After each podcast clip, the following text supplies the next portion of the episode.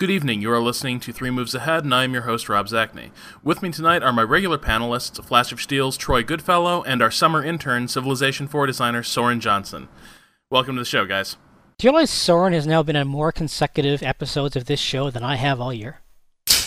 well, that's why we needed an intern, and I'm super glad he designed Civilization 4. That was really impressive. Got, got my foot in the door. Yeah. Yeah. Well, now you can make me feel bad when I don't come back.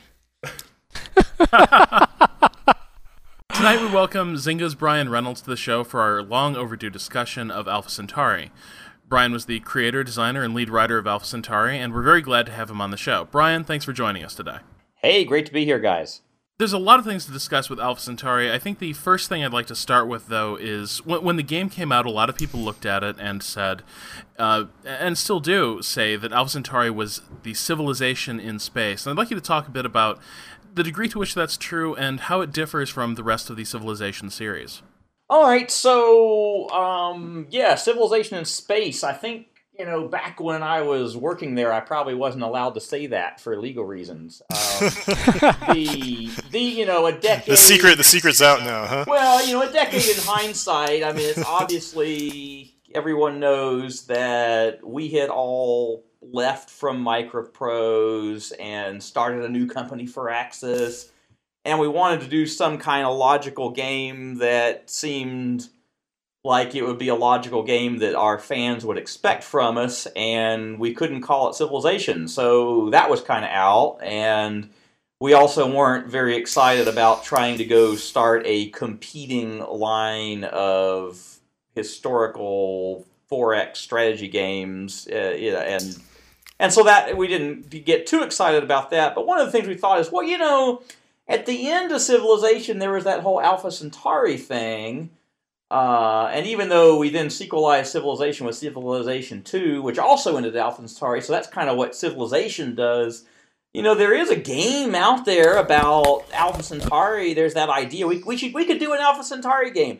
Uh, and so it wasn't really, you know, it certainly wasn't um, officially supposed to be a sequel to anything, uh, but it was certainly a kind of a cute way to um, make a connection with our past to our fans without directly infringing anyone's intellectual property. Uh, so I think that was that was the idea. It's like, well, there's this topic out there, nobody's made it, and look, the name's available, and uh, let's just do it. Uh, so, and I, th- I think Sid had even one time, you know, as he after Civilization, after he kind of made his magnum opus, I think he went wandering in the woods for a while, figuring out, well, you know, what do I ever do after having written Civilization? Uh, and I think he had doinked around with some prototypes for, hey, maybe I do make a game in in the future of space. I think he hadn't. then he kind of moved on to other things uh, and and not pursued that, but. Uh, but we had so we had, a, we had a brainstorm about it and decided, yeah, let's do a let's let's do a 4x game because we knew how to do those. And but let's put it in space. And you know we thought wow how easy will that be? Uh, we'll we'll have it out in in a year. You know, and then we kind of discovered a whole bunch of things in the making of the game that uh, that showed us wow you can't just make civilization in space not really a, it won't seem enough like space, and B, it won't seem enough like civilization. uh, that that yeah, there were a whole lot of challenges in doing you know, a 4x game uh, in our you know, in the kind our fans were you know hoping for for us, but doing it in space. An example is uh, so everybody in your sort of civilization-y audience in your in your in the, the kind of the kind of folks that play Sid Meier games or, or did you know this is like 14 years ago mind you but uh, when we were starting this this project 15 years ago I don't know 1996 we were uh, the, the kind of people that that we perceived as our audience well they all turned out to come with a kind of schoolhouse rock at least knowledge of history and uh, and then even their you know even their friends everybody knows stuff about history. They know if they they don't may not think they're a, a history student but everybody knows what mathematics is and everybody knows what the wheel is and what archery is and and you can impute onto those concepts uh, gameplay that they will then intuit what you're trying to get at. So, oh look, the the one with the wheel moves more spaces. Uh, that makes sense. What a beautiful, elegant game design. Uh, the one with uh, you know a catapult moves really slowly and goes thump and really hurts cities.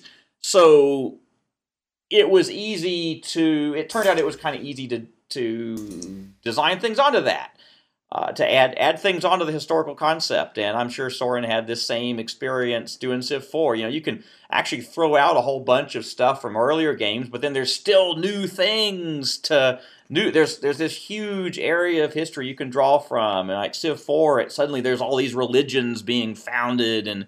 Buddha's doing this and that in some other city, and it's like, oh, that totally makes sense. Wow, that's going to be interesting or scary.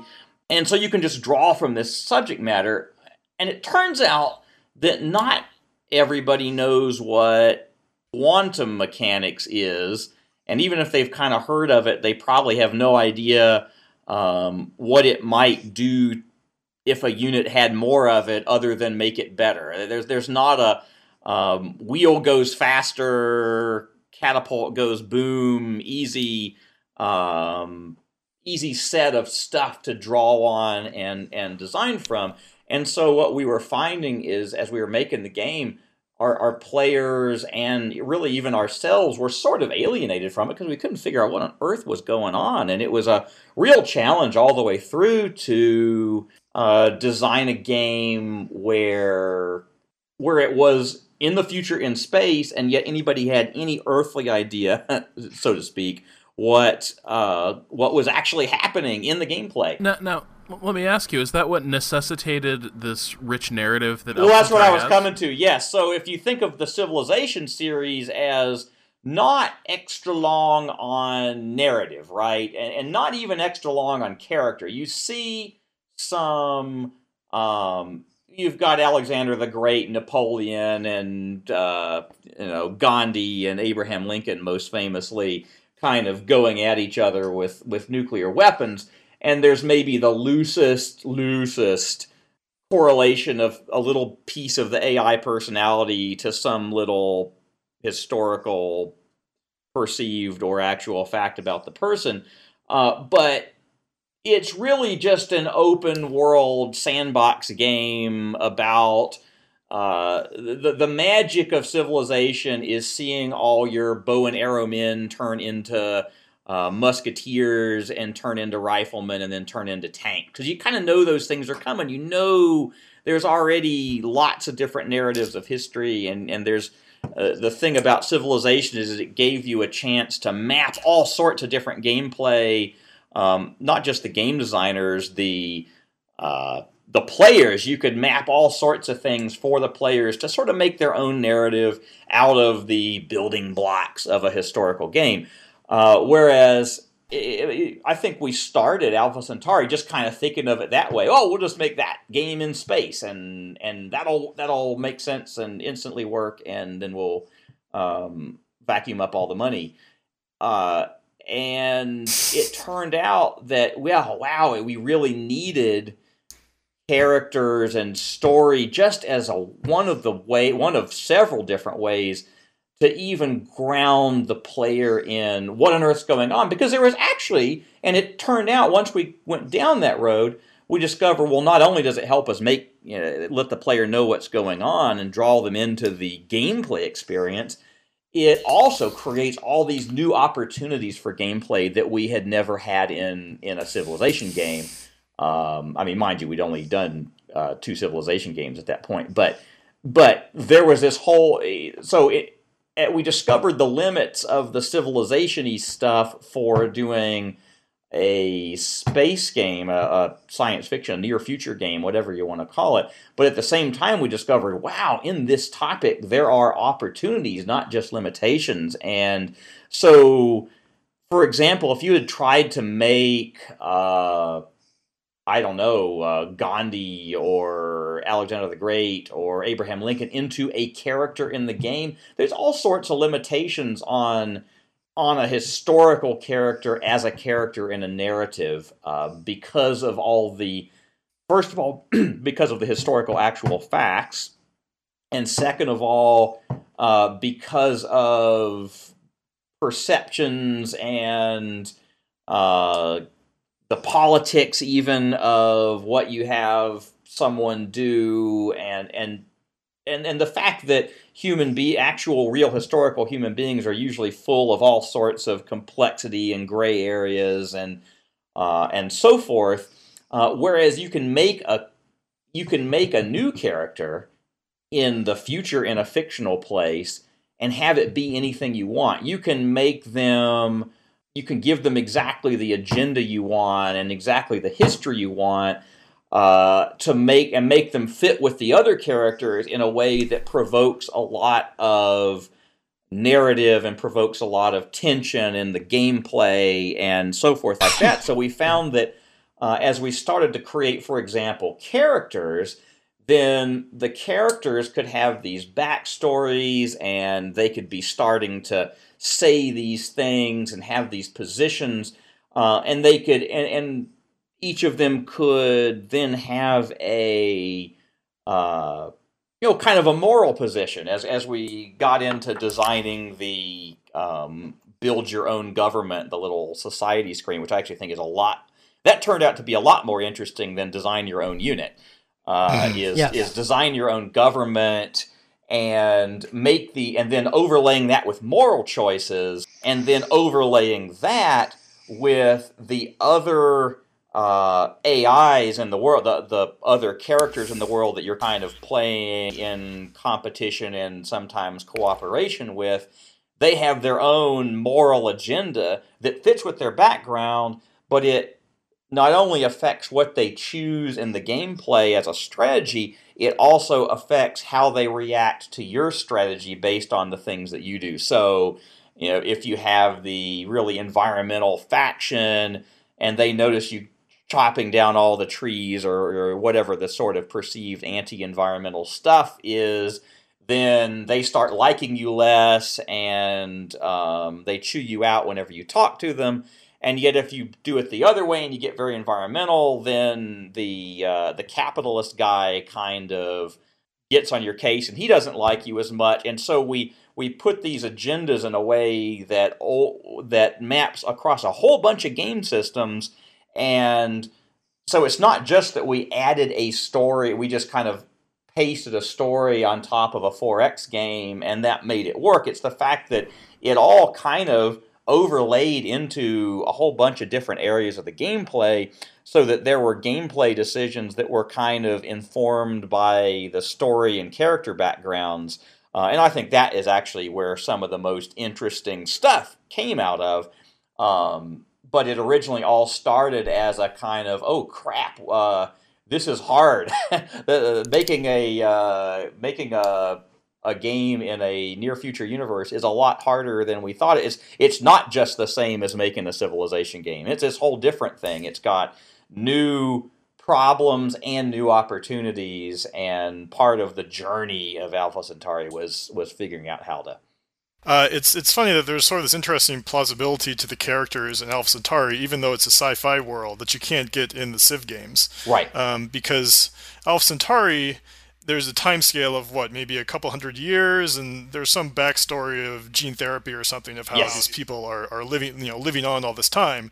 But you know, in sort of the the the classic Civ games, I mean, it's you know, there's always this sort of inherent goofiness of like you have this 6,000 year civilization always being run by this one person, right? And, you know, Civ sort of just takes that for granted, you know, and you kind of have fun with it. Yeah, and it's um, very over the top. Uh, Abraham Lincoln says his words are backed by nuclear weapons, and that's very you know, it, it's very campy and yet right, yeah. And in Civ Three, we had that. fun kind of dressing up the leaders in different, you know, age costumes depending on what part of the game they're in, right? Um, whereas Alpha Centauri, you really can't imagine that these leaders, you know, actually exist on the planet somewhere and are, are actual, you know, individuals in this in this story that is going forward.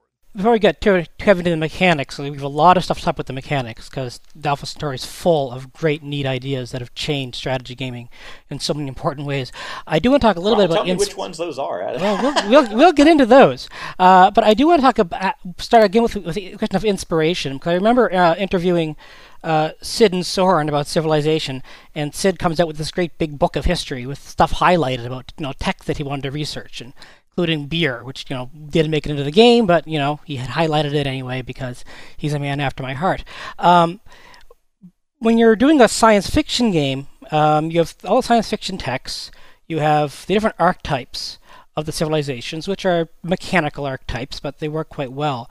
Uh, and the progress, you have the, the whole G- G- Gaia theory going on, and this transcendental thing. What science fiction inspired the world you were ah. creating here? What books were your? Yes. Did you ask people to read? Have you read that really grounded that helped you ground this world in a plausible yeah. science fiction universe? So the interesting thing is, I've always looked at game design as an opportunity to kind of pretend to be something I'm not for a while. Uh, we were working on Civ 2 and colonization. I was I was kind of pretending to be a historian in a way, and I actually I have a degree in history, believe it or not, and so I was sort of making use of that.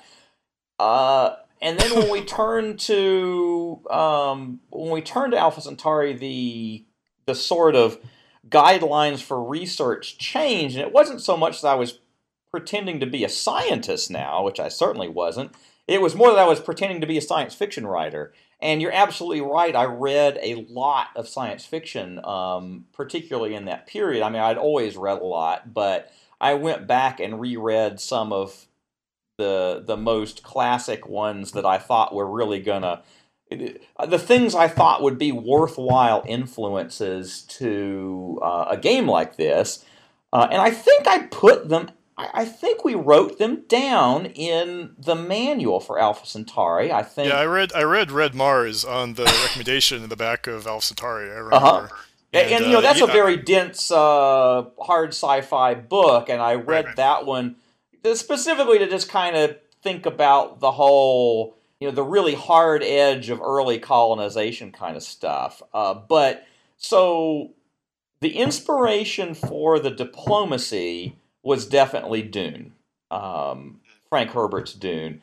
The I think the book in which you could find some of the most obvious um, inspiration is actually a different book of his, a, a Frank Herbert book called The Jesus Incident. Uh, that and that's always been one of my favorite books of all time. And I think if you went and looked there, you would you would definitely see some of the uh, you know where the planet and mind worm stuff got inspired from uh, but and then and then some of the, I was reading a lot of Greg Bear at the at that point, uh, who has some really interesting uh, books where you kind of get into the you know the ethics of living in the future, future ethical challenges, and uh, and, and I, but anyway, I, I, think I put the top 10 there in, in the manual, which I, I couldn't possibly recite right now, but I do remember that they were the, to me, the sort of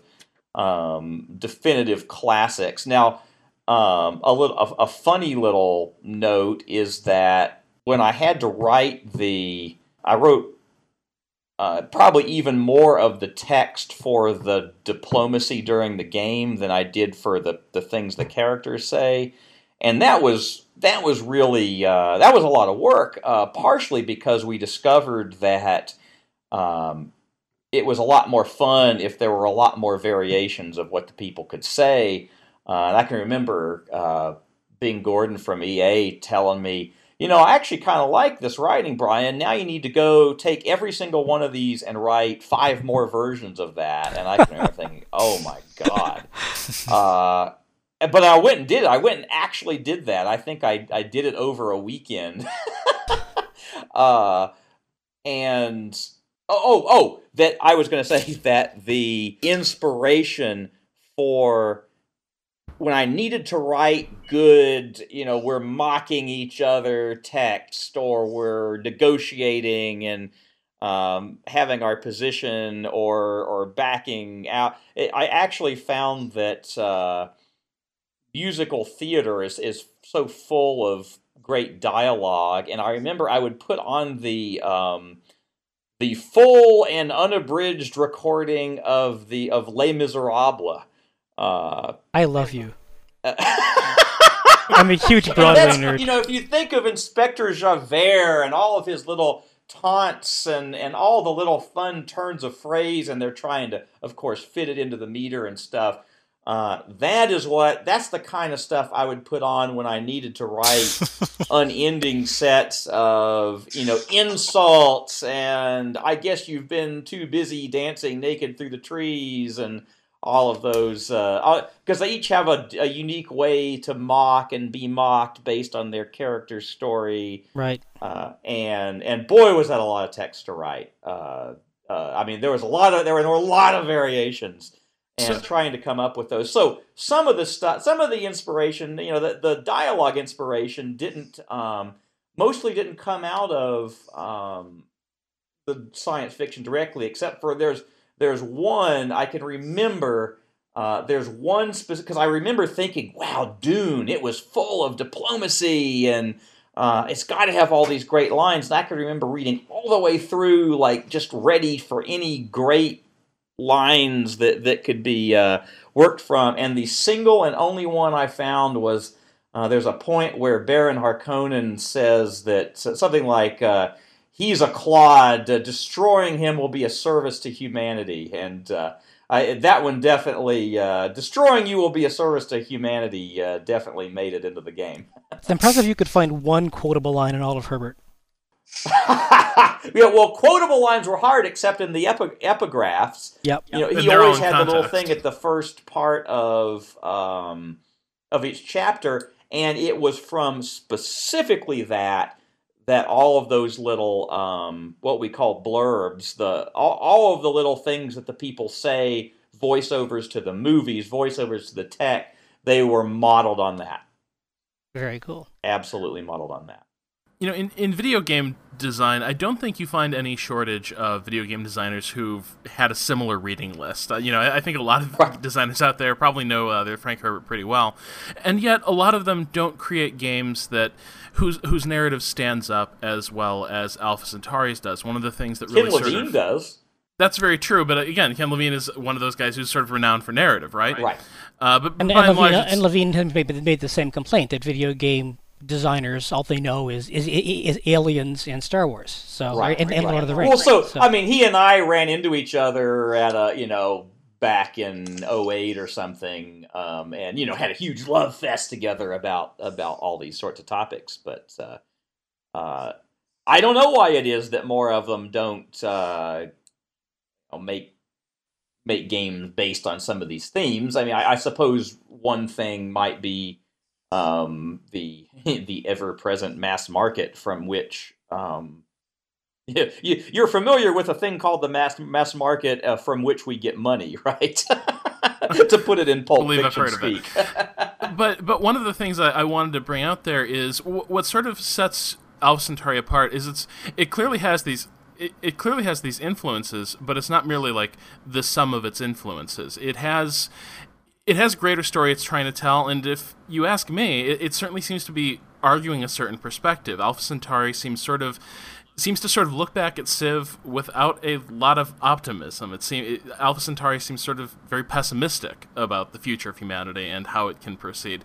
Uh, were you aware of all that while you, while you were working on it? Did you did you approach it with sort of a uh, you know philosophical bent in mind? Well, okay, so I was going to say, you know, I, I, had mentioned that working on civilization, I had a history degree. Um, I actually have a philosophy degree too, and I had I had thought. Uh, I, I, you know, when I went into video games, I thought, well, you know, I'll never have any use. You know, I can see the applications of the history degree. I'll never have a use for the philosophy degree. But this turned out to be the big game for using the philosophy degree, uh, and the goal uh, when I once I finally hit on that, because I, I, we certainly wandered around in the woods for a long time without uh, having any story, and and the, the honestly the the game was just dry as dust, and and just wasn't really uh, very interesting. Would not have been nearly as memorable a game, but but when we started to hit on, oh, there should be characters, and oh, they should have they should have agendas, and where are we going to get agendas?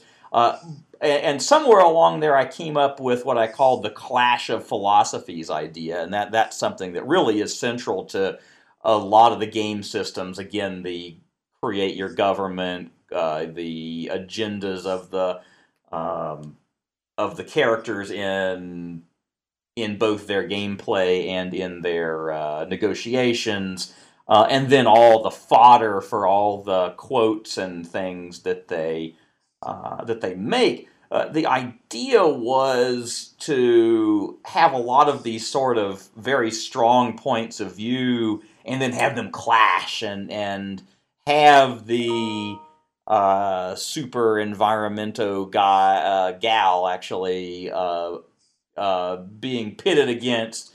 There's the militarist and there's the science for its own sake guy, and there's the the UN everybody should be peaceful and we should all get along guy, and the what I say the capitalist the I you know I, whatever you know the characters they they all had they all had their own uh, special agendas and and there were some natural alliances and natural enemies between them, uh, but they all.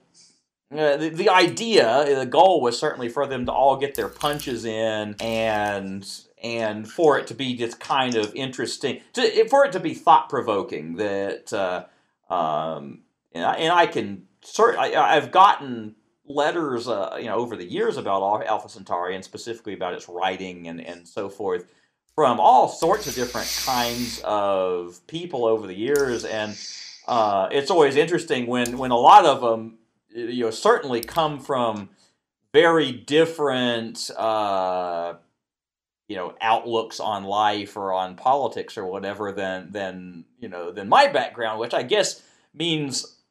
Uh, in, in a good way means okay I did my job you know it really is a clash of you know if if my own uh, predilections are kind of sufficiently hidden in there that uh, um, that everybody can find something they like in the game, uh, then that's good. And you know, I'll look back on it and I'll think, oh man, you know, that character maybe maybe isn't strong enough. I could have done a better job on that if I'd had the if I'd had the kind of resources that you know we we tend to have these days. But you know, it was freaking 1997 and uh, you just didn't have many people to write a game. It wasn't like th- these days. If you're making a AAA game, uh, or, or, you know, if you're making a, a, a social game, you, you go out and and if you need a good writer, you go get yourself a a damn good writer who's really good at it. Uh, and and you can do that, and and you can, and they even want to come because they heard about video games or Facebook games or whatever being a great place to to work and it's fun and you make a lot of money. Back then, nobody, it was really geeky, first of all, to even be in this uh, business, and you couldn't get anybody of, you know, world class quality writing just. You couldn't pull them out of the book industry or the movie industry. They wouldn't know what on earth you're talking about. Uh, and and so just the resources we had to, it, it, I mean, I would never these days go into something where, boy, I don't know much. I'm not a science fiction writer and I don't know much about it.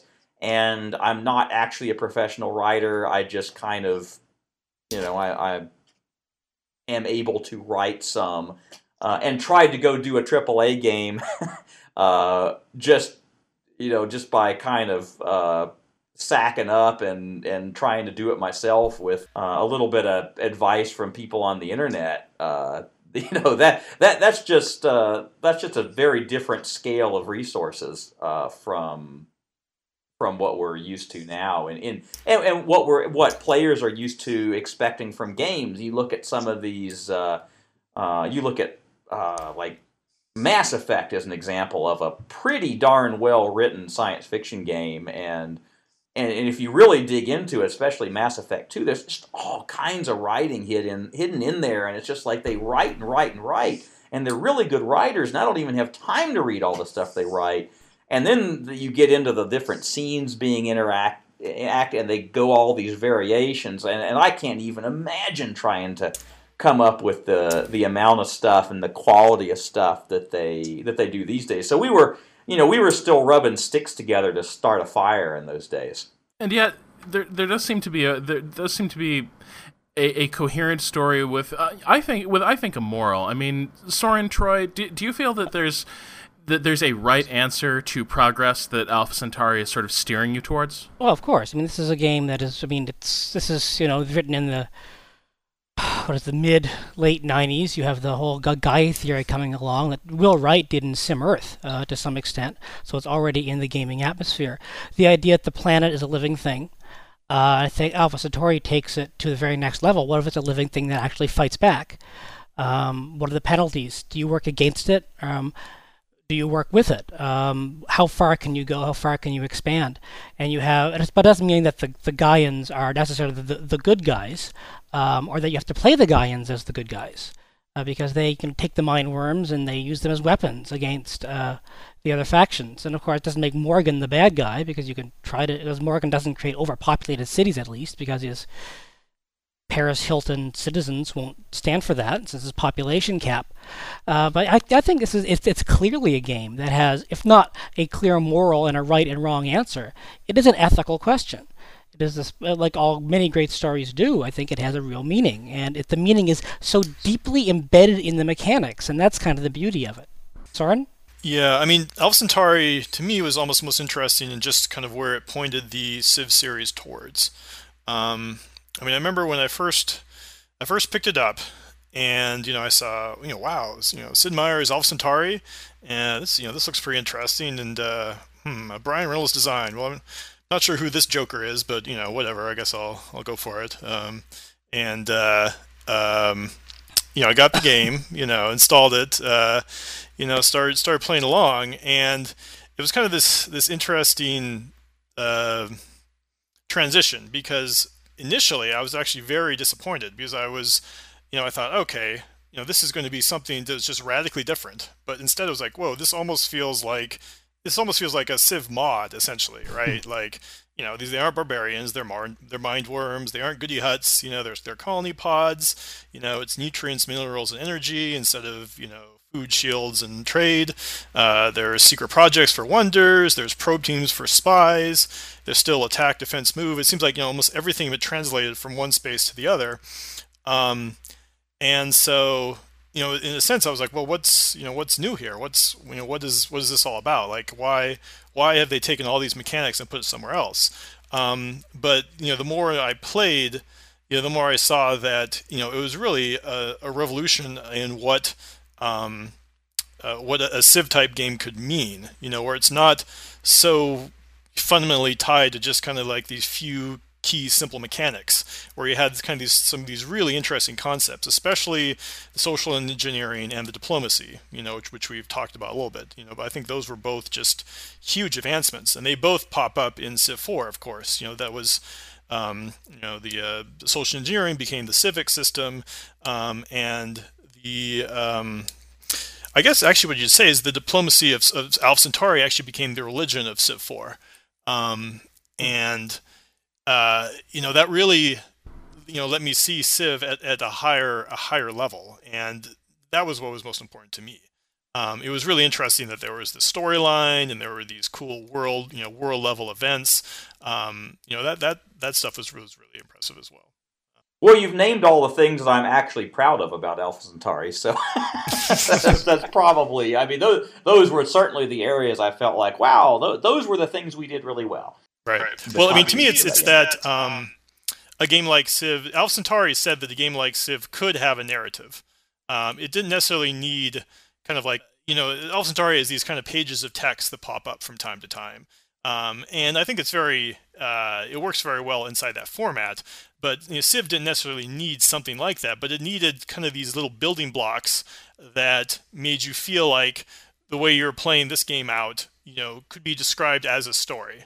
Um, and I mean, Civ always had that a little bit, but it really helps that, like for example, in Civ 4, um, where I went with the diplomacy, when I say the religion of Civ 4 is like the diplomacy of Alpha Centauri, what I mean is there's actually a context now for why leaders like or don't like each other right? Yep. I mean that that's the important part. Uh, that, that's the reason why religion is there. It's not just. I mean, it's kind of like an interesting, you know, gameplay thing. You know, there's some stuff to fiddle around with of like using your missionaries and spread it from city to city, and you know, which religious civic are you going to choose?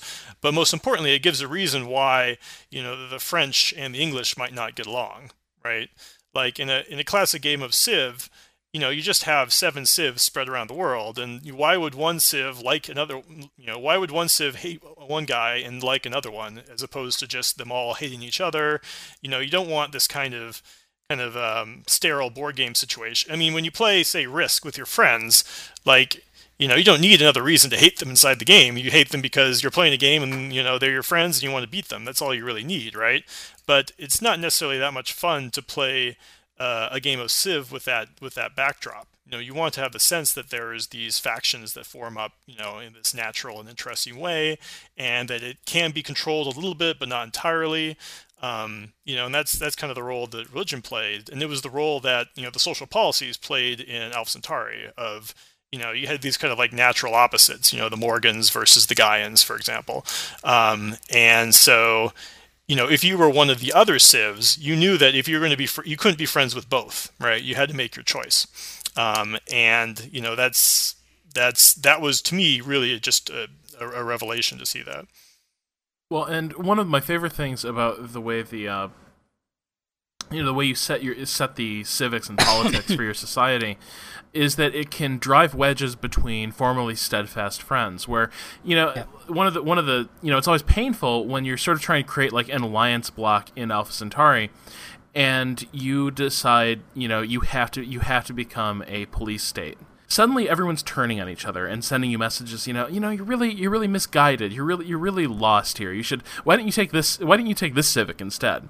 And then suddenly you know your your your friends you know friendly requests get more and more uh you know backed by steel. Well you have definitely you've you've definitely put your finger on the the that's the core, the crux of where all the coolness of Alpha Centauri overlaps. It's where the story uh, overlaps the gameplay and overlaps the characters uh, in a way that's exciting. And it's both the part I most enjoy playing when I'm playing Alpha Centauri, and it was certainly the part I enjoyed creating the most. Yeah, I think one of one of the things I really appreciate too is that they're Go, going along with the, the narrative aspects of the game, or the way, the way each game itself becomes its own story. You know, it's almost like it's almost like you're part of a theater troupe in Alpha Centauri, where you've got stock characters, but they keep coming out and playing different dramas, and, and you're sort of choosing the script.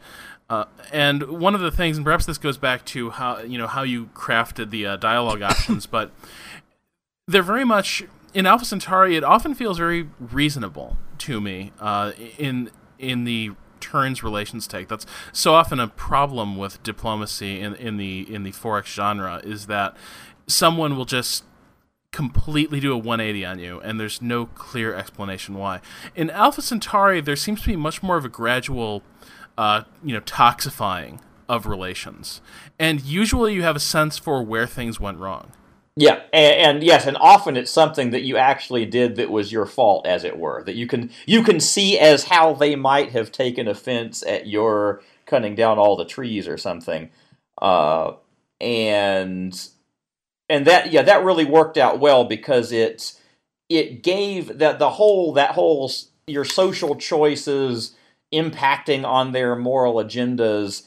Um, it gave a second dimension to the diplomacy uh, other than just I'm more powerful than you, and so please, you know, give me tribute or I kill you.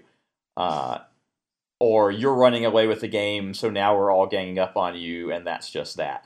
Uh, there were still that that whole uh, axis of diplomacy was still very much in the AI. It's just that the the other stuff, the moral choices part, uh, gave it it gave it a second axis, which made the whole thing seemed um, seem much more multidimensional. You know, the Civ games always have this weird sort of stab in the back, in the back problem where um, you know, when you're playing with with real humans, it's just sort of taken for granted that at some point they may be, you know, essentially lying to you about their feelings, and they might stab you in the back, and actually that's that's kind of good gameplay, right? Um, but when you're playing a single player game against AI, uh, I think everyone's sort of intellectually aware that the AI should be capable of stabbing the back. But pretty much anytime you actually do that, it's just a negative gameplay experience, and it's just like it's just not fun. I mean, it's it's hard. I mean, for strategy games to do this, I think the best way they can do this is to make sure that you can always, at least in your head, create a logical explanation for why the AI did what it did, and it should not come out of nowhere. And I think that's what makes Alpha Centauri great and so important is that it is probably the first strategy game that really argued that nations are more than the sum of their armies. Uh, that nations had ideologies and that these were important to them, and they had ideas of what justice was, and this was important to them and we had to go to we had to go into space apparently to figure this out in, in strategy well, I, games. I, I, think that the um, the diplomacy system system was also just a good example of a, a match between the theme and, and the mechanics for yeah. Centauri because actually. Yeah. I, mean, I know what you're getting at, but we actually tried in Civ 4 originally.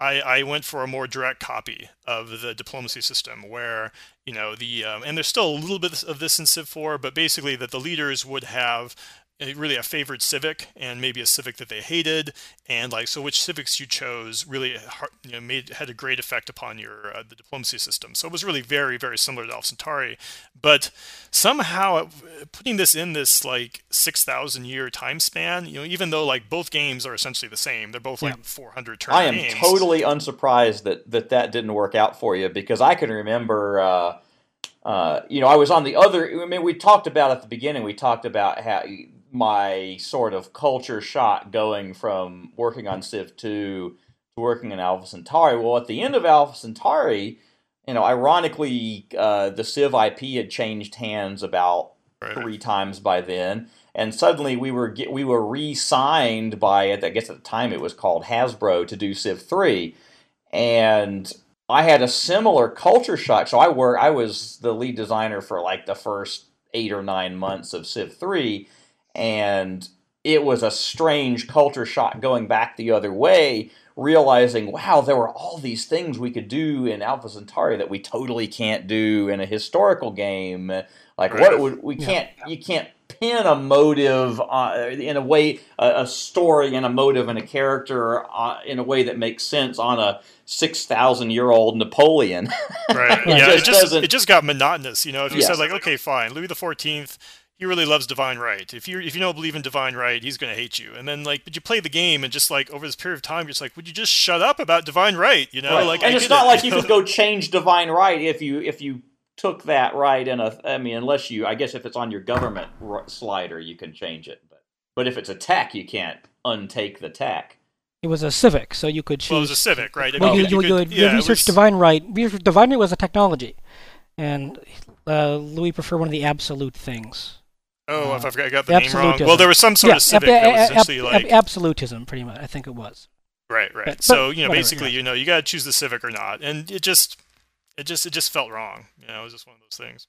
Yeah, and that, that's an example of coming the other way. That's the things not possible in the historical game that are possible in the uh, right, in the science fiction game. You know, since we're on this topic, maybe we should talk about the unit wor- unit workshop a little bit because this got yeah. Uh, this got turned essentially into the promotion system in Civ 4. You know, that was a way to customize your units, right? Um, sort of permanently, and it was also uh, done that way because I wasn't necessarily really happy with uh, how the unit workshop workshop worked out in Alpha Centauri. Yeah, Basically, I know I hated it yeah. personally. I mean, it was. Yeah it, it was, was, one of those screens that every time it showed up, I was like, "Oh, this is very intellectually intellectually interesting," but I basically want to hit close immediately. Right. Oh, I didn't even think it was intellectually interesting. It was something that we had. It was like one of the very first ideas. Like you know, that was probably in week one. Somebody said, "Let's do a thing where you make your own units," right. and it just kind of stuck. It was never really very fun there was probably some other way to do it that would have been a lot cool. I um, mean, there was certainly something that would have been cooler, but right. it kept just staying in there, and and of course it got encouraged to not get cut when Total Annihilation came out, and they would be like shipping a new unit a week, and people were excited about like having lots of units, and they wanted to be able to say you can make a hundred different kinds of units. Uh, and it, it just was never. I mean that that is certainly not one of the mechanics I was in any way proud of. Uh, so apart from the um, design your own government and religion part and the characters, uh, I, I was I was really going to point point to. I think there's one other mechanic um, that's that's actually not very related to those that is a major mechanic that that Alpha Centauri you know we created and then it was adopted not only by future Civ games but by um, games in the RTS genre and other places as well as well and that's national borders uh, because right. as far as I know uh, Alpha Centauri was the very first game where uh, it certainly wasn't the first game where there were countries with borders, of course, but it's the first one where they could change and it meant something and and it was really important. And it was a it was a pretty cool, pretty radical thing at the time. It was it was something where I'm sure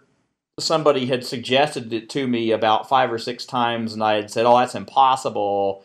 Uh, and then one day, I finally just decided, oh, I'm just going to try it. I'm just going to go do it.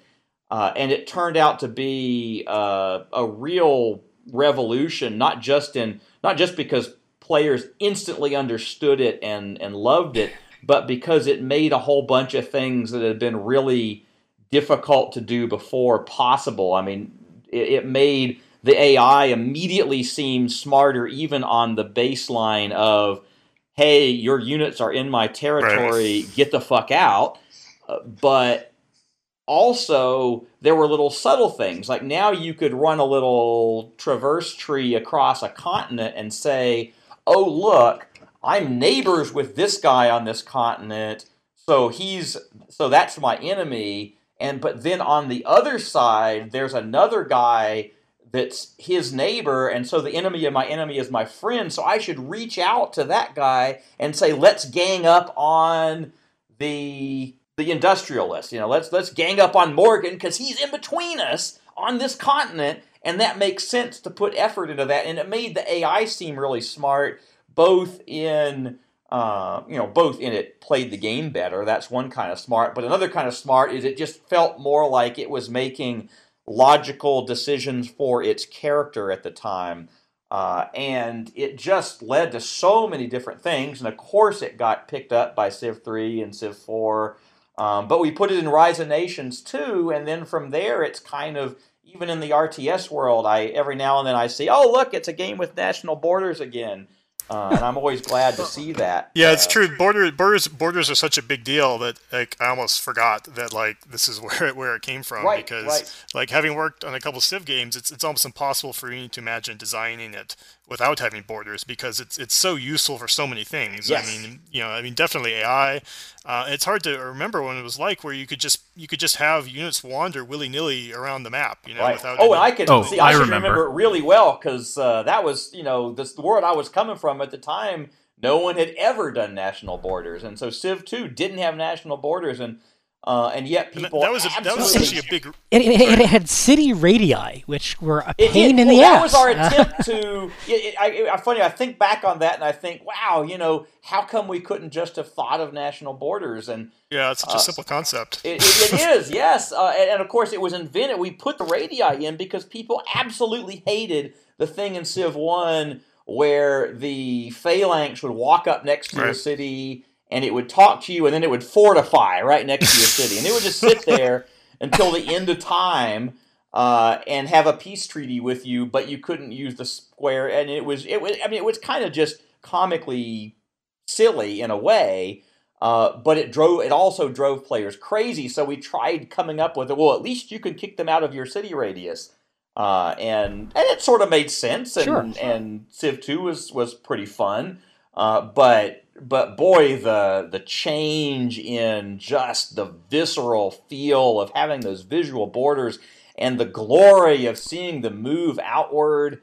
Uh, and and later when we got into Rise of Nations and it was um, borders that moved in real time while you were fighting. Uh, I, I, can I can remember you know hearing loud cheering on the other end of the line during multiplayer games uh, of Rise of Nations, and there was a whole thing called the border pushing strategy, uh, where you'd try to put your giant pushy buildings up on the front line and then take all the techs that made them push even harder and then you'd build another one even forward and you'd kind of try to um, take over all the territory by uh, by pushing your borders outward. All these different uh, yeah. things never were possible before that. Yeah, borders didn't just solve a whole bunch of problems, but they also provided this. You know, they did they didn't just solve all these these weird issues. Like I think it, it you know having borders let us finally kind of ditch the whole zone of control rules in the yes. Oh series. Oh my God, zone you know, of control. Because like yeah, that, essentially idea. I think the reason they were there was a way to keep the AI from getting in your territory, yes. which is like the yes. most backwards exactly way right. to do it.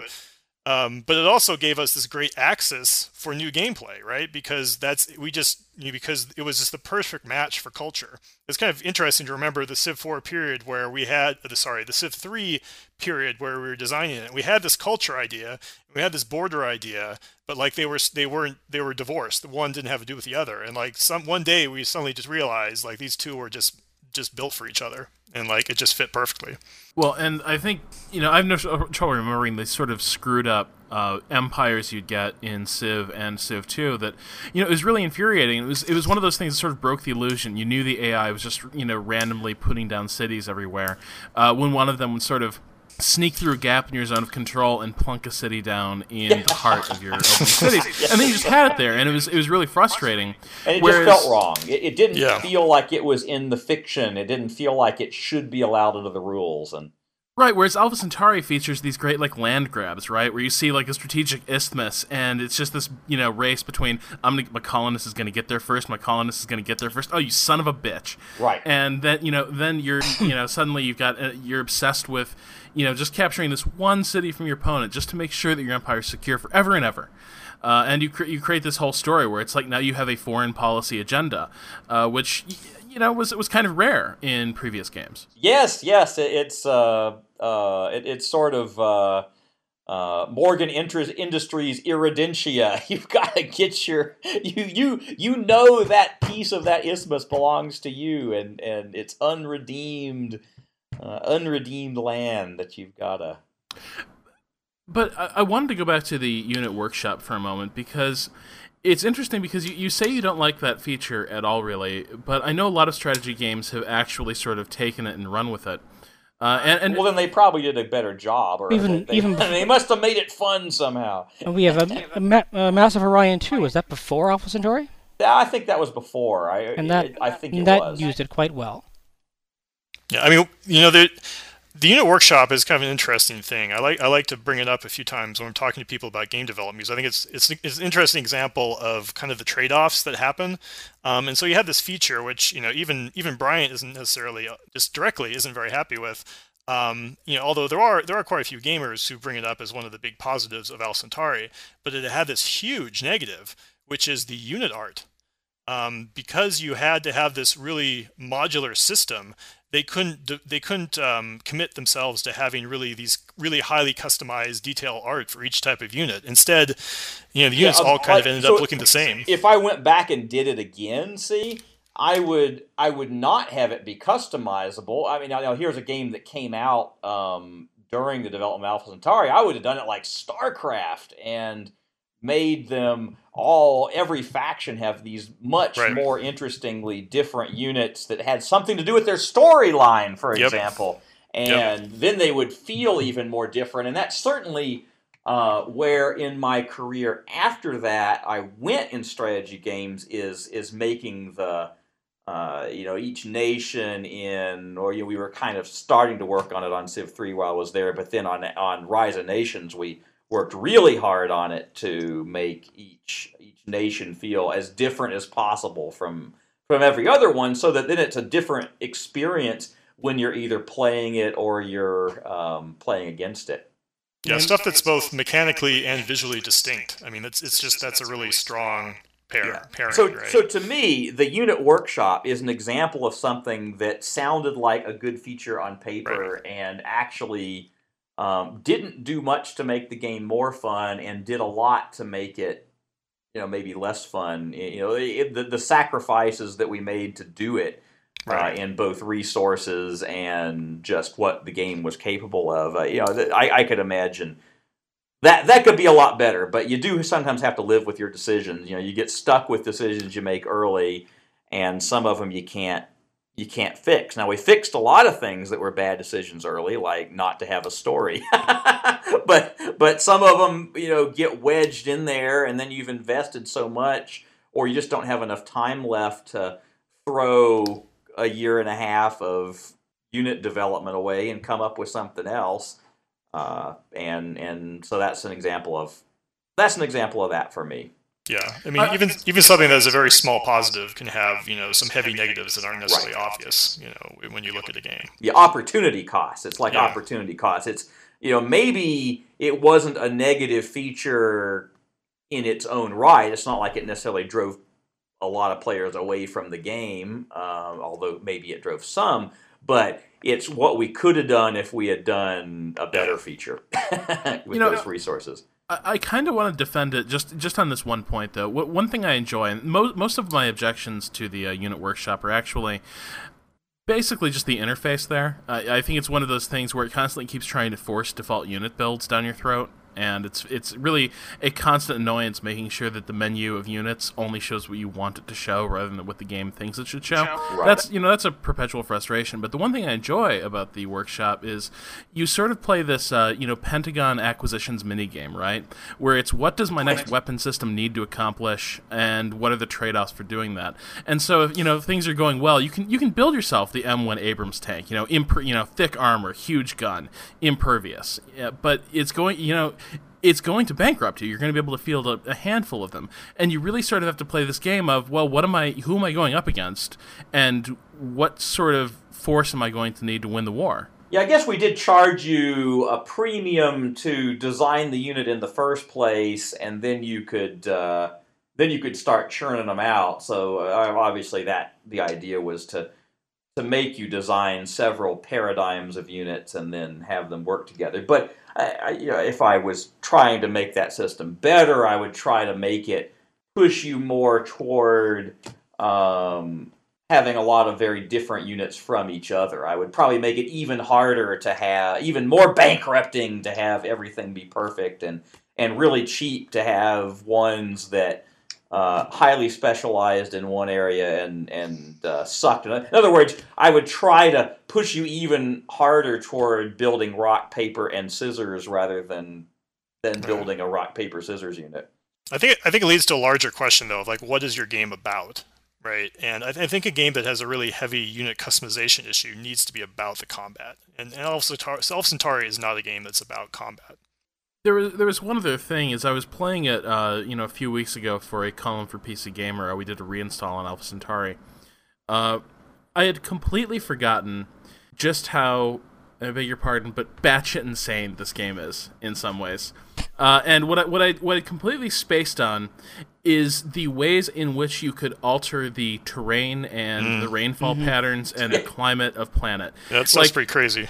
I had I had completely spaced on that, and I was just absolutely stunned when you know suddenly you know I was I wanted to level off a mountain to I think you know build a borehole or something and uh, the game was like, "Well, you can you can do that, but you know here are the consequences for changing topography," and it became this you know became my new obsession. It was like, "Oh my god, I'm going to remake the weather of planet right now," and uh, I sent my formers out everywhere. But I'm th- I'm trying to think of any strategy games that have really you know followed on that you know to that degree, and uh, really most games cut features like that, and it's, it's uh-huh. amazing to me that well, Alpha Centauri is just like, yeah, why the hell not have a climate system? The, the, funny thing is that was kind of an early system. First of all, that that was one of the. I think that climate system existed long before there was ever, for example, a story or characters in the game, and it was one. It was something that it kind of got in there because we thought maybe it would be really cool and important, and it would be all about. You remember the first Populous, where you would kind of raise and lower terrain and drown your enemies under the ocean and stuff. And we thought, well, maybe this would be part of the game.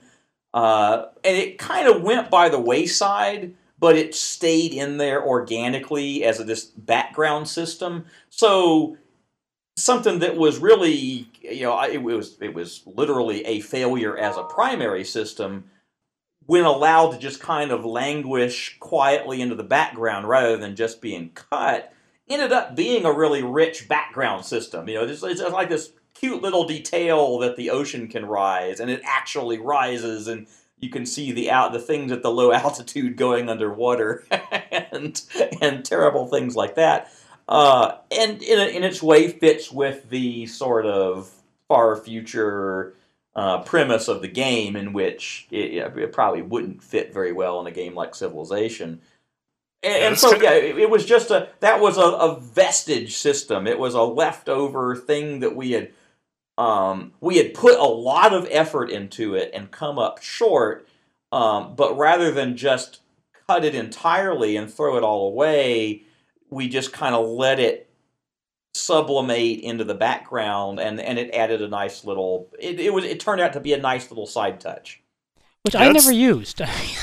Maybe right. I just, I, just I, I never actually used You didn't it. have to even know it was there. Yeah, I think a lot of people didn't touch it. It's kind of this funny little system. I mean, I, I, have like warm feelings about it too. I kind of, I kind of liked it, but it, it always made me wish that I was able to play the game without anything else but just like the terraforming system. Right, it made because, you want to play Populous, basically. Yeah, exactly. Because the the, the time, the, the, it just takes too long between when you're trying to do something. You know, it makes it become a, sort of a slog. Um, but like the core mechanics are sound. They're just tied to something that's going at the wrong they're, scale. They're tied to the, the geologic time wrong. scale in a way that the rest of the game cannot be.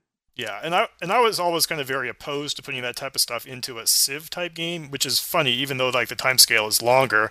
But I was always afraid that basically people would kind of find some sort of perfect arrangement, and that's they would just essentially be stamping that down all across the world. Um, but but I think I think the system fit in Alpha Centauri. It was it was a nice little thing. But it is it is kind of that one of these funny like kind of side features that, that games don't often really have much anymore, as they kind of aim to be more streamlined and focused. One one thing that we uh, at the time that that feature was kind of not working out so well. One of the things that followed on from it, though, was the idea of the really big kind of prefab features, like the giant crater hole or the the special funny forest, or I can't remember what. But there were these very large land features that were the uh, God, what was the name of the captain of the ship? Garland's crater or whatever. It's like, oh, I guess that's where his pod crashed, and there's this huge crater there. Uh, you know that that happened to me. I, I so I just played uh, Alpha Centauri week ago, sort of get ready for this, and I was just flat out floored uh, because I was playing the game and I was doing well. I mean, I was probably playing at too low a difficulty level because I just, you know, I wanted to make it all the way through the game, and um, suddenly this crater landed and wiped out my two largest cities. Oh, a planet buster! yes, well, no, no, not the. Uh, There's well, one area where we kept the uh, the terraforming game. right, right. Well, this wasn't. I mean, do you mean a weapon? Because it wasn't a weapon; it was a random event. Oh, was it? Oh, I didn't even. I don't even remember that. That's funny. yeah, yeah. Like the the Garland crater oh, happened yeah. during during the game, and oh. I literally oh. lost my capital city and my second biggest city, and I was just I was just shocked because wow, it was that's the type weird. Of... I, I don't remember that being even possible like that. That there were that level of random events. What was, I, am not normally a random either. event I mean, I would, guy, I would so. never, no, I would never dare to have an event that that catastrophic during during a game, and like. Fortunately, I was so far ahead that like it wasn't necessarily that big of a deal. But it, may just, have been something that we only did to you because um, I was so far ahead. way ahead. Wait, now see, I've never been one of these people that says the computer should never cheat uh, right. What my motto is is the computer should never get caught cheating, which is a a which, which is a subtly different motto in uh, in how you execute it. So sure. there was probably you know the quote unquote random event was probably a little bit less random than yeah. Than well, I'm, I'm, sure I'm sure it definitely had to do with my place, but it was interesting because um, I did the traditional load save thing where uh-huh. I went back, you know, like, well, okay, like, like I just I just don't accept this. This is this is just crazy. I'm gonna go back five turns. Went back five turns. It happened again. I'm like, okay, forget it. I'm gonna go back ten turns. Went back ten turns. It happened again, and I was like shaking my fist at Brian. You know, it was. Uh, it was very strange. You know, I kind of eventually I just rolled with it. I'm like, okay, I guess I'll just I'll just rebuild. But I, I could it was pretty tell shocking. you a funny story about something very closely related to that. Uh, when we were doing colonization, so this is the first Civ-like game after Civ One, and you know we knew about this whole save load thing, and um, you know, being the uh, brilliant game designers we were, we decided, hey, here's what we'll do. We'll save the random number seed in your game file Right. so that when you load it back in and you do the combat again, you'll get this very same result. And and you know, we cackled to each other cleverly about how clever that was and how it was going to like make it a lot harder to cheat. And the problem was we started getting like first these things like we would get these you know, blocker bug from playtesting. I already Uh, I, know what this I is, did yeah. this battle 1500 times. You can imagine some really dedicated 22 year old playtester just sitting there like, okay, I found I'm on the trail of this bug and I'm going to prove it mathematically, empirically prove that this is broken by by actually sitting here and saving and load- loading. Like I did this combat over and over and over again and it never I never won. And it turned out that those were we released a game and that we got letters about that. Like, so now imagine some crazy actual player Right. literally playing the game, loading it fifteen hundred times to, just to show us that we were wrong and and and Yeah, we- sending us the save file and an attachment or Yeah, we made we made the complete same mistake in Oh, I see. I could have told you. Yeah, I know. I could have bet you saved you. uh, yeah, we included it in, and it's it's a really an interesting lesson in how the player's mental model is just inherently different from your own, knowing Yes. how the code works. Like you just you literally can't see it the way they can, you know. Right, and it's right. like, well, of course it's the same result, it's the same code, but like. You know, they, they just imagine this little magic stuff happening inside the computer, and you know something must be broken. So yeah, well, it definitely taught me never to. Uh, well, so so by the way, Soren, see, I went from that mhm. to in colonization to putting cheat on the main menu Oh, yeah. in Civ Two. Yeah. You know, I mean, it it just it just, I did, that was where I realized, you know, let's just let the player play the game the way the player wants. You know, let the Yeah. players have the fun thing. You know, which is was theoretically one of the mottos we were supposed to have learned from Civ right, uh, right. from Sid, not Civ. Uh, and and it turned out actually that was a huge win because it was from that that the completely at the time unexpected concept of player mod scenarios came from. It was just because we shipped cheat mode that people were able to even make all those scenarios, which turned out to I suspect have been about uh, forty percent of the sales and longevity of the Civ franchise uh, at that point was was from the popularity of modding. Yeah, I mean, I totally, I totally understand that, and like it's that that that sort of that feature in Civ 3. It was part of my process of getting over. Like I think a lot of designers start and they always feel like they're in an adversarial role with the player. And Right. It's important to Yep. get past that mindset as soon as possible. Well, and the funny thing is, you know, Sid used to used to mock me for being the guy that put cheat on the main menu. You know, that would come up in, in any place he could throw that into some conversation and and beat me in some argument. You know, uh, he would always throw that in. I was like, dude, I'm letting the player have the fun. You know, that's that's what you teach. You teach us to let the player have the fun. Clue. Troy, is there anything that uh, we haven't hit yet that you Uh, were dying to get into? No, nothing I'm dying to get into. What's, what's left on your agenda? Well, we've touched on faction design a little bit. We haven't gotten into specific ideologies. I don't know. Like we talk about the science fiction, we talk about the faction design, or we could uh, do a, a little discussion of Firaxis in that era and uh, where things have gone since then. Well, I have no, I don't know much about where Firaxis went since then, so All right. I'm not sure if that's going to be a particularly fruitful topic.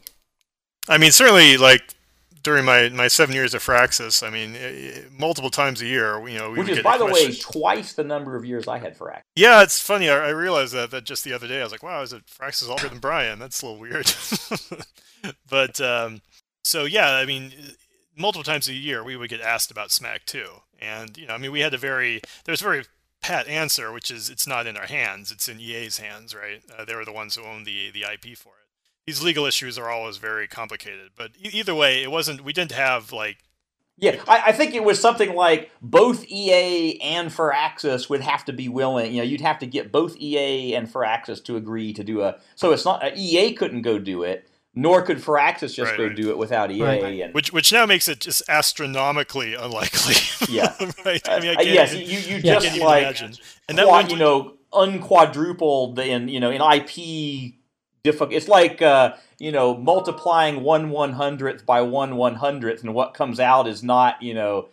It, it, what comes out is not even one one thousandth; it's one ten thousandth. You know, Right, it's kind of got yeah. that that double square thing going. That's without even saying the fact that none of the original designers or creators would be involved as well. So Well, and that's like, the other thing, you know, that which probably adds another one one hundredth to it because I feel like it really would take a very special designer to make to do um, Alpha Centauri justice uh, in a way that it's that would make the sequel worth making. That that would make the uh, you know the fans of Alpha Centauri that would be the ones you were trying to get into it uh, to make them all want to come back. Uh, and and eh, that that person has never been around, right? I mean, well, I get you know, there's me, but I've been at a whole third company, uh, which you know just makes it. E- so if if Brian's at one company and then EA's another company and Firaxis is another company, and we have all our kind of complex history and business relationships between us, it just makes it really hard, uh, you know, for better or for worse, for that IP ever to get, uh, you know, a, a proper, you know, good thorough revisiting. right. Uh, There's, there's, and there's I certainly can imagine. I can imagine. Uh, you know, if I had the IP, uh, just if I personally sat there and owned it all, then oh, I can. Ima- I can totally imagine going and doing something with it, maybe. Uh, but but even a game that I would want to do might not be the game all the fans would want. Like I could imagine going uh, doing an amazing shooter RPG game in the Alpha Centauri universe, like kind of you know it's, it's Mass Effect, but but you know with these other things and some strategy elements, and uh, I could imagine going really deep, and you know I could I could waste you know fifty or hundred million dollars of somebody's money making that game. Well, and having with a great time. With a pitch like that, I'm amazed you haven't. well, I, it turns out I don't. I so first, I, a I don't have the IP, and b I don't have fifty or hundred million dollars. Right. Um, well, there, there's another the issue here, which is that. Um, so, I mean, there, there was definitely a time at Firaxis where I was aware that if I really wanted to, I could probably push for a Smack 2. Because for half of that period, we had an ongoing relationship with EA. And, um, you know, it was within with the realm of possibility that, you know, if I wanted to, to get it done, I could probably do it. And I, I really enjoyed Alpha Centauri. So it was possible too, but there's just this, there's this thematic issue, right? Like, it, it's not hard to find designers who want to make a game about the history of the world. You know, pretty much everyone looks at Civ and they kind of have this their own idea of like how they would do it if they were to design it, right? But with Alpha Centauri, it's like I would be imagining things that were part. Uh, it feels like I'd be imagining something in Brian's world, and that's it's just not. Yeah. It's not an obvious natural thing to brainstorm. You know, um, like maybe I Well, would do people a do sci-fi. that all the time in someone else's universe, um, and it, it happens in movies too, and and in other places. It's just that you get kind of a, you know, you have a, about a twenty five percent chance of getting it right, and all the fans love you, or most of the fans love you, and it and it succeeds, and about a seventy five percent chance of of totally fucking it up. You know, the like for every Peter Jackson Lord of the Rings we've had, um, you know, how many totally just utterly sucky follow-ons to someone else's thing have we had? You know, I we I, I don't I'm not going to go tell you which ones were sucky, but I'm sure you can think of what they were. Right. Uh, well, that's that's even different formats. I think of books. There are all sorts of weird follow-ups to classic books that get Oh written well, by look like no further people- than Dune. Right. yes, Kevin J. Anderson and uh, what's his name? Herbert's Dune. right. Yeah. And you know they almost never work out. I mean, I can't think of any example where you know something classic has been extended in a meaningful way. Um, I mean, you know, this it's a sign that it was like it was a game of the time, and it was a game that was you know very you know emblematic of what the design team cared about at the time. You know, yeah, and, it, it uh, had a very strong stamp of authorship on it. On on and and then this when I say that I don't mean on the uh, you know the Yeah, yeah. mechanics of the game. I mean on the theme and the writing and just the the kind of message of the game. And it would be really, I think it would be really a big challenge not impossible, but a really big challenge for somebody else to kind of get inside that. It really is like, you know, Frank Herbert's son trying to pick up Dune after Frank Herbert is dead. And you mm-hmm. kind of read them, you're like, well, I'm kind of glad I know how the story came out, but I'm also kind of wish I hadn't read that because it just, you know, it just lowered yeah. The now, there is there is an interesting Civ 4 mod called Planetfall that it tries to take Alpha Centauri and put it into the Civ 4 uh, universe. Uh-huh. Um, that's yeah. cool. And uh, that, that's fairly popular. And it, and there I mean there have been some some gameplay changes since Alpha Centauri that you know you guys probably would have adopted if you know yeah if they'd been invented so, yet. yeah, exactly. Yes. We only had so much time and people to invent things with. Yeah. Well, I mean, well, to, I mean me, to me, it's. I mean, I think it's just very important to to put Alpha Centauri in the Civilization timeline. Like I'm yeah. kind of I'm kind of just it's kind of too bad that it's the IP is splintered. Like I wish I wish even if they didn't have anything even if they didn't have anything even if they were never going to make a, uh, Alpha Centauri 2, I kind of wish Take Two owned the Alpha Centauri uh, IP just because like to me it is Civ 3 you know? I mean that's it's um, it's absolutely part of uh, the lineage and you know people should always remember that. And I'm afraid maybe 10 15 years from now uh, people won't remember that as well well, the amount of time I spent trying to not get personally sued for accidentally saying that, you know, you know well, it's, it's great. That, it's great that someone you know else could just say that and think that, yeah, yeah, yeah. In hindsight, wouldn't it be great if all that stuff? Because it was certainly uh, the the way that it's definitely part of the you know the the Civ timeline is well the people that did the Civ game, you know, and the you know the team changed over the years and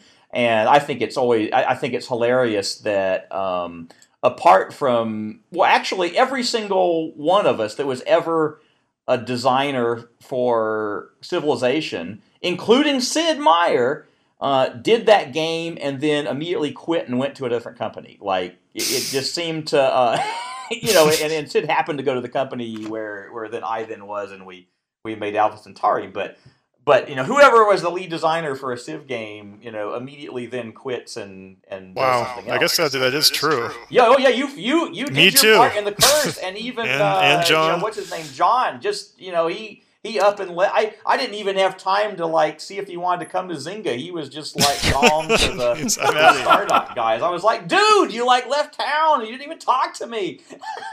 well, of course we knew you were leaving the company because you'd just been the lead designer of a Civ game. You know, the other little interesting historical footnote that should be mentioned is, you know, there was all this worry about, you know, not officially naming Alpha Centauri as like part of the Civ franchise. But while Alpha Centauri was being developed, there was another Civ pretender being developed that had the Civilization name that oh, had nothing wow. to do with the, the actual IP or the original creators.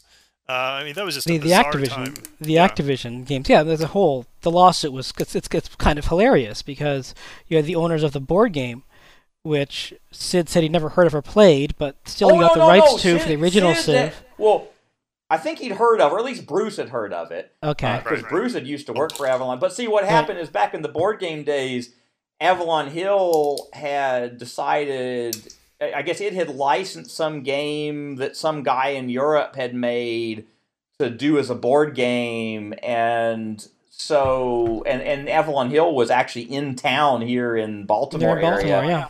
And eh, for whatever reason, you know, I think there was a loose, a very loose inspiration, at least on Bruce's part, in developing right. the text and the tech tree on that board game. And when they just decided, when they realized, hey, you know, civilization is kind of the, you know, go think about it. There aren't many good, you know, if you want to make a game to compete right. with civilization, there aren't actually very many decent words. Um, because believe me, I've thought about this uh, this issue.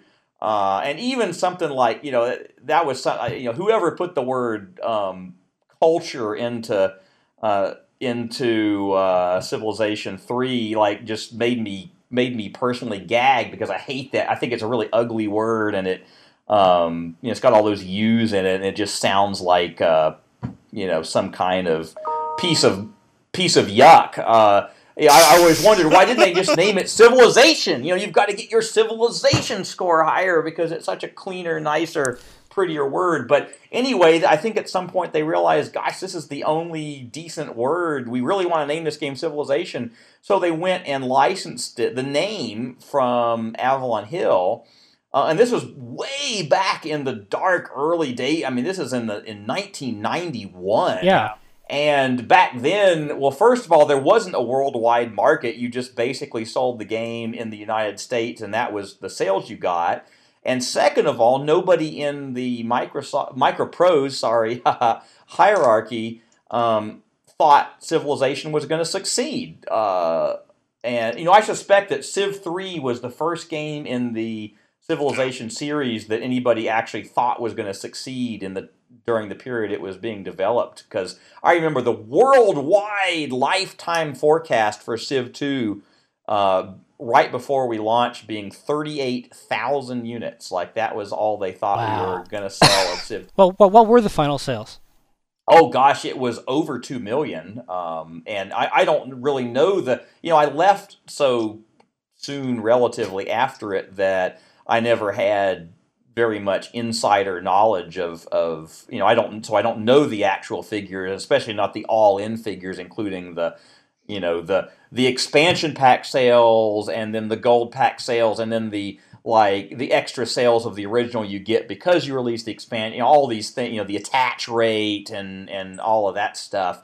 Uh, I just I just never, which I always was sad because um, for a long time um, it was clearly the biggest hit I'd ever worked on in terms of raw numbers, and I always used to really want to know, you know, well, how high did we get? Uh, yeah, I've, I have very similar feelings about Civ 4. I mean, like, I literally have no legal access to that data. Like it really kind of sucks. So I was you know? happy when Frontierville finally just kind of you know wiped that all, wiped all those numbers out for me, and I can say, oh well, definitively, I was much more successful.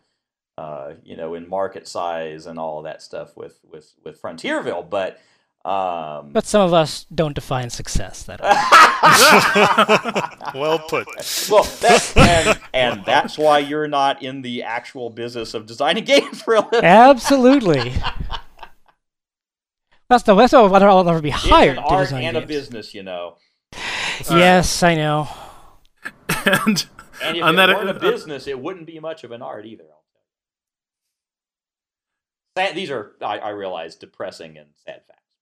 No, no, not at all. But that is the perfect upbeat note about strategy games and the future of hard st- hardcore strategy games that we'd love to end the show on. Uh, yes. So we're going so, to wrap yeah, this so up. I'll let you, because uh, otherwise we'd be talking about you know what's coming, you know what's the sequel to Frontierville. Well, it's Oregon, not it's not Oregon Trail because you changed the name. It's something else. Uh, I think it's Pioneer Trail. Pioneer Trail. Pioneer Trail, that's right. Which I haven't played yet, but I probably should. See, I don't. I think Pioneer Trail's too vague. I think Donner Party has more like brand recognition. we have a conference room named Donner Party at uh, um, here in because uh, because you know these days you get to in in the Silicon Valley culture you get to name all your conference rooms. but, but, but you never eat in there, right? Yeah. But but to, to be clear, I, I you know that's another example of a follow-on game that okay just like the Alpha Centauri. I mean, so, somebody else has you know, I'm not working on Frontierville these days. Yeah, there's a general issue in social games that it's very murky to try to determine who did what. Um, it'll be interesting to see how that how that develops over the years. Yeah, yeah, it's different, and and in social games, part of it is because it doesn't just come out of the uh, uh, the game industry; it, it's also hybrided with the web industry, which has got a very right. different culture and it's a very different way of doing things. In a lot of ways, it is kind of logical. In a way, if you think about it, these games are kind of a website. I mean, and right. actually, if you think of it literally, they in fact literally are a website. Uh, and so, so of course, there's a lot of elements of them. But anyway, we, we came to talk of Alpha Centauri. And... we did, and Brian, I'm so glad you finally came on the show. I've been trying to find a way to get you on for a while, and now Rob and well, my been, well, my my I, well, I know you and I've uh, sent emails back and forth a couple of times, but schedules don't work out, and Rob, my heir, finally succeeded where I had failed. Yes, my sweetest victory. Uh, save all so those far. ones over in RTS games. Yes, well. Well, that concludes our discussion of Alpha Centauri. Um, Although it certainly has a way of working its way into other conversations, and I would not be surprised if we find ourselves revisiting it again in some capacity. As always, my thanks to my panel and guests for joining me tonight, to our producer Michael Hermes for editing the show, and to you for listening to us. Until next week, say goodbye, everyone. Good night. Bye. Bye again. I love how you switch back into announcer news voice at the end.